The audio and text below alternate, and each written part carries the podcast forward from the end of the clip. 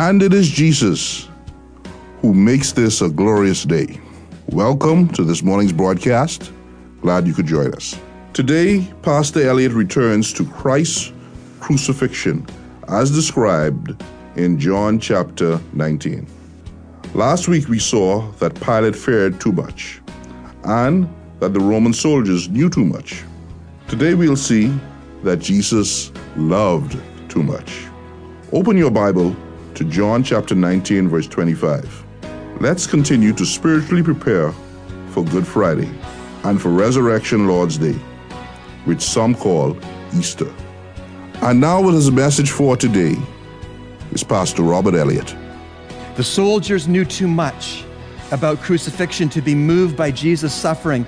The soldiers were too familiar with the cross to be moved by it. Can't that be true of us in the evangelical church? Cannot that be true of us? Like those soldiers, if we're not careful, we can become so familiar with the cross that we fail to be moved by the suffering which occurred on it, suffering for us suffering in our places. Yes, the cross can become merely art, merely jewelry, merely a song lyric, maybe even merely syrupy sentimentality. It's easy to know that Jesus died on the cross, but at the same time, not to contemplate all which that meant for us. I trust that as we take communion in the next few minutes, that we will stop, that we will block out other considerations, and that we will meditate and worship on the price of our salvation, so freely paid by the Father and by the Son. I trust that we don't wait for the communion table to concentrate on these things, that our focus is on the cross of Calvary all the time and that coming to the communion table once a month is just a reinforcement of how we're disciplining ourselves to think when we're free to think about anything at all, driving to work, uh, sitting in the easy chair after a long day.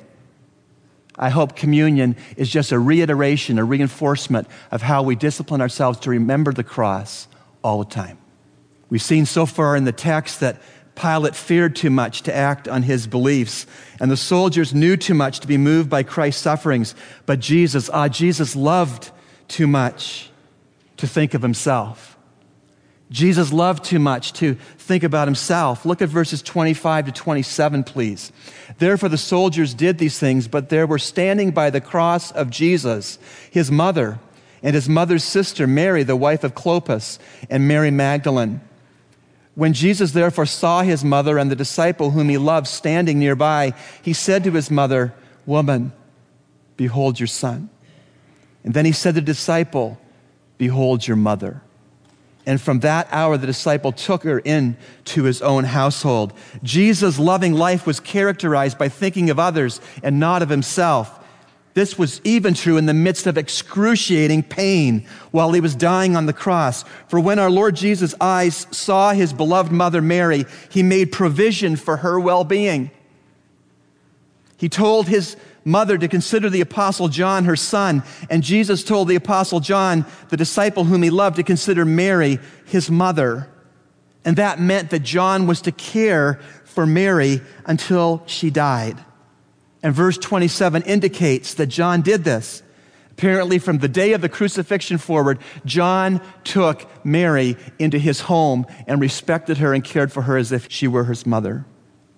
Some suggest, I believe accurately, that the iron spikes didn't hold the Lord to his cross. Rather, it was his great love for sinners and for his Father that held him to that cross. As we know in Matthew 26, verse 53, the text says that Jesus could have called thousands and thousands of angels to rescue him from that cross, but he didn't because he loved too much to think about himself.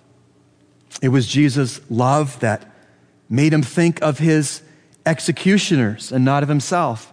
Jesus said, Father, forgive them, for they know not what they do. It was Jesus' love that made him think of his mother's well being and not his own. It was Jesus' love that made him endure the cross until he could victoriously exclaim in verse 30, It is finished. Just before he dismissed his spirit from his body in physical death. Look at verse 30, one of the most potent verses for personal evangelism there is in all of the Bible. When Jesus therefore had received the sour wine, he said, It is finished. And he bowed his head and gave up his spirit. What was finished? It is finished as one Greek word. It's a word that was a business term, it was a commercial word. It was a word used to indicate on an invoice that an accounts receivable had been paid in full. It was a term that indicated that an outstanding debt had been fully and completely retired. By suffering and by shedding his innocent blood, by dying on the cross, Jesus Christ paid in full your sin debt to God. In full. How should you respond? How should we respond to the cross? Not with fear, that's what Pilate did. Not with familiarity, that's what the soldiers did. But instead, with faith. Faith is a Bible word for trust. Look at verse 35, please. And he who has seen has borne witness, and his witness is true, and he knows that he is telling the truth, so that you also may believe. That's the point. The Apostle John was an eyewitness to the crucifixion of Jesus, and he says in verse 35, moved by the Holy Spirit, that his character is true, John's is, and that his report is accurate. And John also tells us something very significant. He tells us that he has reported to us what he has reported to us about the crucifixion of the world's only Savior on the cross so that we will believe. This revelation is not to make us smarter. This revelation is to make us submissive to the Lordship of Christ, to be our Savior from sin. If you've never trusted Christ alone to be your Savior, I urge you this morning to respond to such love and such sacrifice that was made for you by coming to the end of yourself, the end of sin, the end of self, the end of Satan to come to the beginning of the Savior. You do that by transferring your trust from anything or anyone upon which it once rested to make you right with God and transferring your trust over to Jesus Christ and His cross work and His shed blood and His empty tomb to be your way to a relationship with God. God has brought you here this morning by His Spirit. If you came in here without salvation, God has brought you here this morning out of tender love he knows what you think about. He knows where you're at. He knows you're tired of pulling up your bootstraps to be right with God, to work harder at being religious. He's brought you here in mercy to hear the truth that it's not do, do, do to be religious, but that it's done. Jesus Christ it says it's done. It is finished. Would you transfer your trust to Christ from where you sit this morning? You would tell him that you're a sinner. You would tell them that you can't save yourself. You would tell them you believe that Jesus died in your place. You would tell them that you believe that he rose from the dead bodily on the third day to say that your sins are paid for in full and that it is finished as written on your account as well because of his shed blood. Could you do that? Would you do that? Right from where you sit. God, I'm a sinner. I can't save myself. Jesus loved me and died in my place. Here and now, I trust Him in the best way I know how to be my Lord, the boss of my life, and my Savior, the one who pays for my sin debt to you. That's not a magic prayer, but when you communicate that kind of trust to your Heavenly Father, trust in His Son, the Savior, He will save you. But as many as received Him, Jesus Christ, to them He gave the power to become children of God, even to those who believe in His name make that decision. Thanks, Pastor Rob, for your message today.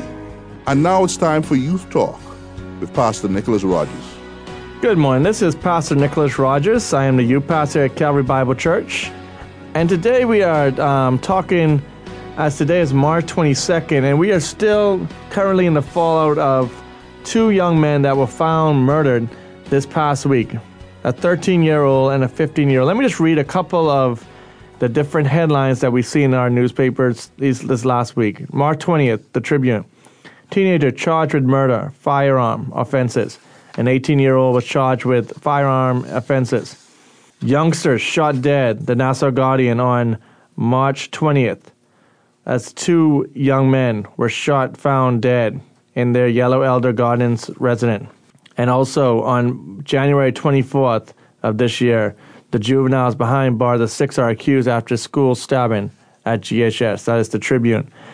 We see that in our country today, we have a lot of problems as we see our young people are getting involved in violence, um, gangs. Um, we need to come back to our Savior, our Lord, and we need to pray as a nation. But this morning, I want to really focus on our young people. And I want, as you're listening this morning, we want to talk about peer pressure. And I don't know the background of these different stories. I do know more of a background of the stabbing at the government high school. But to say a lot of these times what happens in these situations is done because of peer pressure. People want to feel accepted. People want to feel as if they are wanted by people. And yet, what happens is we follow um, people into the wrong places. We follow people as they are doing the wrong thing. And the Bible talks to us and it tells us exactly what type of friends we should choose. The Bible is very clear to tell us that bad company corrupts good character. And you may be listening to this broadcast this morning. You may be saying to yourself, well, you know, Pastor Nicholas, I am a Christian young man or woman. Um, I just hang with these people because I want to try to win them for Christ. And I, I'm glad to hear that. But the reality of this whole concept is this is that we as Christians, we can say we want to try to pull people up. But the reality of what most of the time happens is these friends pull us down. These friends bring us into their circle, and it's so easy get caught up because we want to be accepted. We don't want to take a stand for Christ. In fact, in Proverbs 1 10 to 16, it says this My son, if sinners entice you, do not give in to them. If they say, Come along with us, let's lie and wait for someone's blood. Let's waylay some heartless soul. Let's swallow them alive, like the grave in the hole, like those who go down to the pit. We will get all sorts of valuable things and fill our houses with plunder. Throw in your lot with us, and we will share a common purse. My son, do not go along with them. Do not set foot on their paths, for their feet rush into sin. They are swift to shed blood. Again, the book of Proverbs gives an example as, as someone who is trying to entice you to partake in a sin, something that you know is wrong. And as I already stated, you can just be in the wrong place at the wrong time. We know in our culture, as we look around and we see um, the crime problem, we know that this isn't just something that hits people because they're involved in different activities. We know of innocent, even babies who have been shot on drive-bys because they've been in this place again, we need to understand that this is something that we need to, as the book of Proverbs is telling, that we need to flee from these areas. We need to flee from these people because what can happen we can be the innocent person with the wrong crowd. In fact, I know of a situation um, of a friend who I know who basically was wrongly accused, wrongly identified as somebody else, someone who was caught up in some other activity, but it wasn't them, and, and, and guys wanted to come after him. And he had to state that he wasn't the guy they were looking for. You see, we have to be very careful. And God tells us that in, in His Word that we need to be different. We need to be different in this world. We need to be a light that shines bright. And as we think of peer pressure and we think of the outside and we think of our friends, we need to ask ourselves what type of friends are we choosing? Are we looking for friends that's going to build us up, that's going to help us to be better citizens for this country, better citizens for Christ? Or are we looking for friends that when the tough gets going, they're going to leave us there stranded? I remember growing up and, and just talking to different people about, you know, gangs and, and how it works and just, you know, most of the time what will happen is if something's going down, a lot of times they will just run and leave you by yourself. Gangs aren't always there for you. But I can tell you someone who is always there for you, and that's God Himself. When you're going through these times, and when you think of, as we just read in Proverbs, and you think of the time of, of going, you know, that they're trying to entice you in sin, you know, run away Get away from that. You know, I remember as a as a as a teenager growing up, I remember uh, opportunities that I had to to just be accepted by people and to you know follow them into looking at pornography, um, you know, even stealing things. You know, it came to a point where I had to take a stand and say, you know what, I'm not going to get involved in that stuff. Yes, it would have been easy to follow the crowd and to do what they wanted me to do because I want to be accepted. We want to be cool. We want the world to see us as, as people that do the things of the world. And it's so easy to follow the things of the world. But as a, as a believer, as a born again believer, we need to recognize that God tells us we must be different. We must take a stand in this world. We must understand that God has designed us to be different.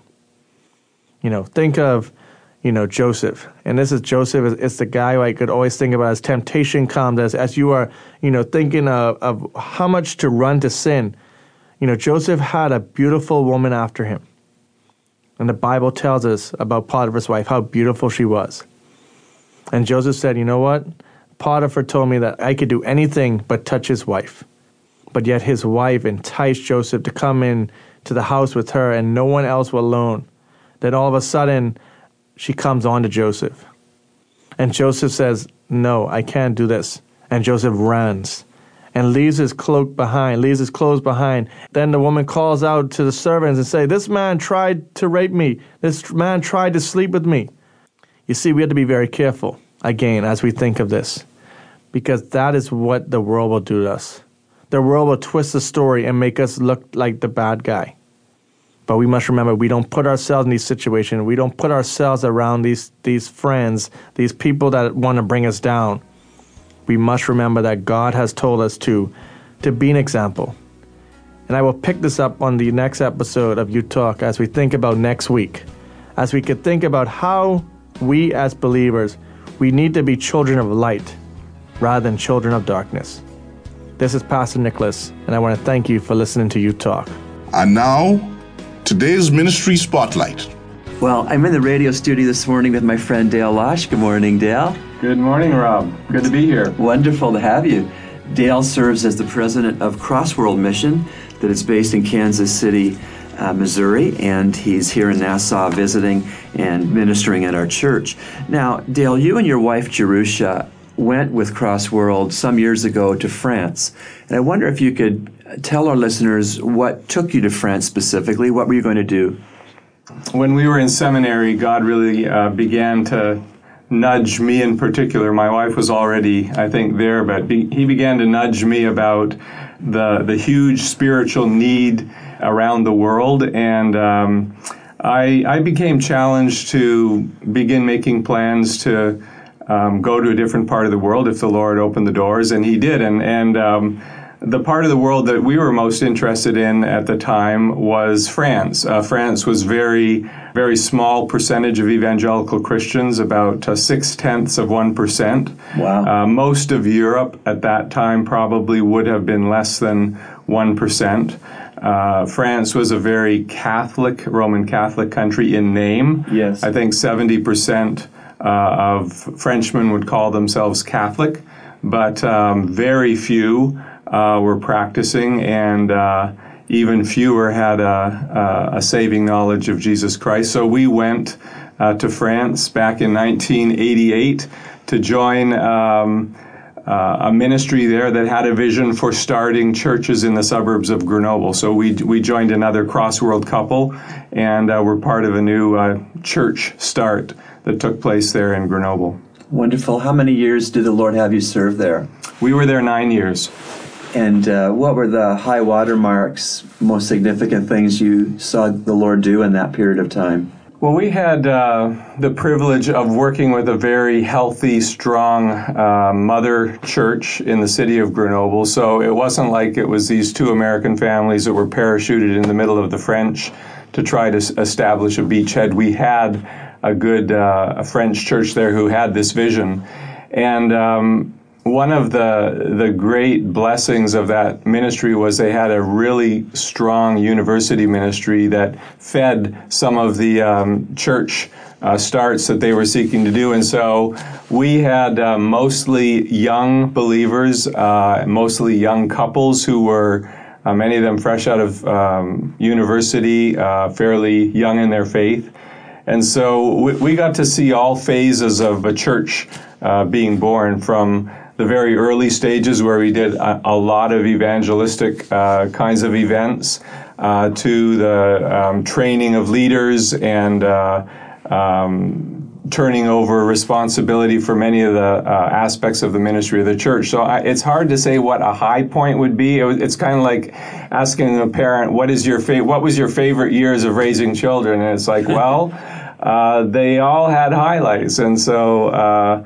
I suppose if you want to say uh, kind of the highlight, uh, it would have probably been at uh, the time when we made a decision to return to Canada to continue uh, in a leadership position with Crossworld, that uh, the church had um, quite a um, honoring celebration uh, at our departure, and to see this uh, this group of believers, uh, roughly 100 and maybe 110 strong. Um, and to know so many of their stories of how they had come to faith and to see them grow and to see them on their uh, standing on their own feet was very fulfilling. I'm sure I can just imagine that in my mind's eye. Uh, ministry is people, isn't it? It's not buildings or, or budgets, but it's truly people that God has touched and and saved from sin and made new creations in Christ. Would you say that um, that you could see clearly too in that whole process that the church was in fact people and not a locality? Did you move around any uh, location to location? You really do see in, in France, and not just France, I think there are other European countries like it, but in France, you really do see that the church is the people because it's very hard to actually get a physical location of your own. In, in France, the tendency is that you're either Roman Catholic, which is a Catholic nation, or you are the Reformed Church, which is the official Protestant denomination. Mm-hmm. Uh, and anything else is generally considered a cult until you prove otherwise. And so they make it very difficult for you to get your own uh, meeting space. Uh, we had several uh, spaces that we rented over the years. Um, and so you didn't get attached to buildings. No. Because uh, you might, you know, we did a lot of our stuff in homes, um, and uh, we moved several times in buildings. So uh, it was definitely the people, not the building. Yes. It's uh, in, in the language of the New Testament ecclesia is the word, as you know, and uh, it means called out ones, people, mm-hmm. ones, uh, individuals God has called out from the kingdom of darkness into the kingdom of His most wonderful Son. And maybe we could uh, close this segment off by uh, acknowledging that the church is people in prayer. Heavenly Father, we do thank you for the genius of your redemptive plan. Whereas in the Old Testament you identified a people called Israel and you meant for them to uh, know your covenants, know your salvation by faith, carry your message as missionary nation to the other nations. We know, Lord, they didn't do a very good job at that, but we thank you that in Jesus' humanity, uh, you made him Jewish. But now, Lord, we live on this side of the cross. We live in the church age where you have called out Jews and Gentiles to believe in Jesus to make us one body, uh, call the church the ecclesia, those called out to be different, to be in the world but not of the world, to share the gospel, and to prayerfully see you save individuals from sin and make them believers in Jesus and then followers of Jesus. Thank you, Lord, that uh, we have a high and a holy calling no matter what the name is on our local assemblies or churches that we belong to Jesus and that we are His called out ones. So help us, Lord, wherever we fellowship, wherever we assemble, uh, in the Bahamas, in Florida, or elsewhere. Help us to remember our identity and to live it out in dependence upon you and for your glory. And we pray in Jesus' name, amen. It's time for answers to your questions. We urge you to take a moment and get a pen and paper and take down the references used so that you can do your own study later on. We here at Echoes of Calvary are always excited to receive your letters of support and your questions, which we seek to answer right away and also here on the show. You can send us your letters at eocradio at gmail.com. That's eocradio at gmail.com. Today, Pastor Elliott draws from Carl Laney's excellent book, Answers to Tough Questions. This book was published back in 1997. And once again, here is Pastor Robert Elliott. Next, I have a question based on the Gospel of John, chapter 12, verses 39 and 40. For this cause they could not believe, for Isaiah said again, He has blinded their eyes, He has hardened their heart, lest they see with their eyes and perceive with their heart and be converted, and I heal them.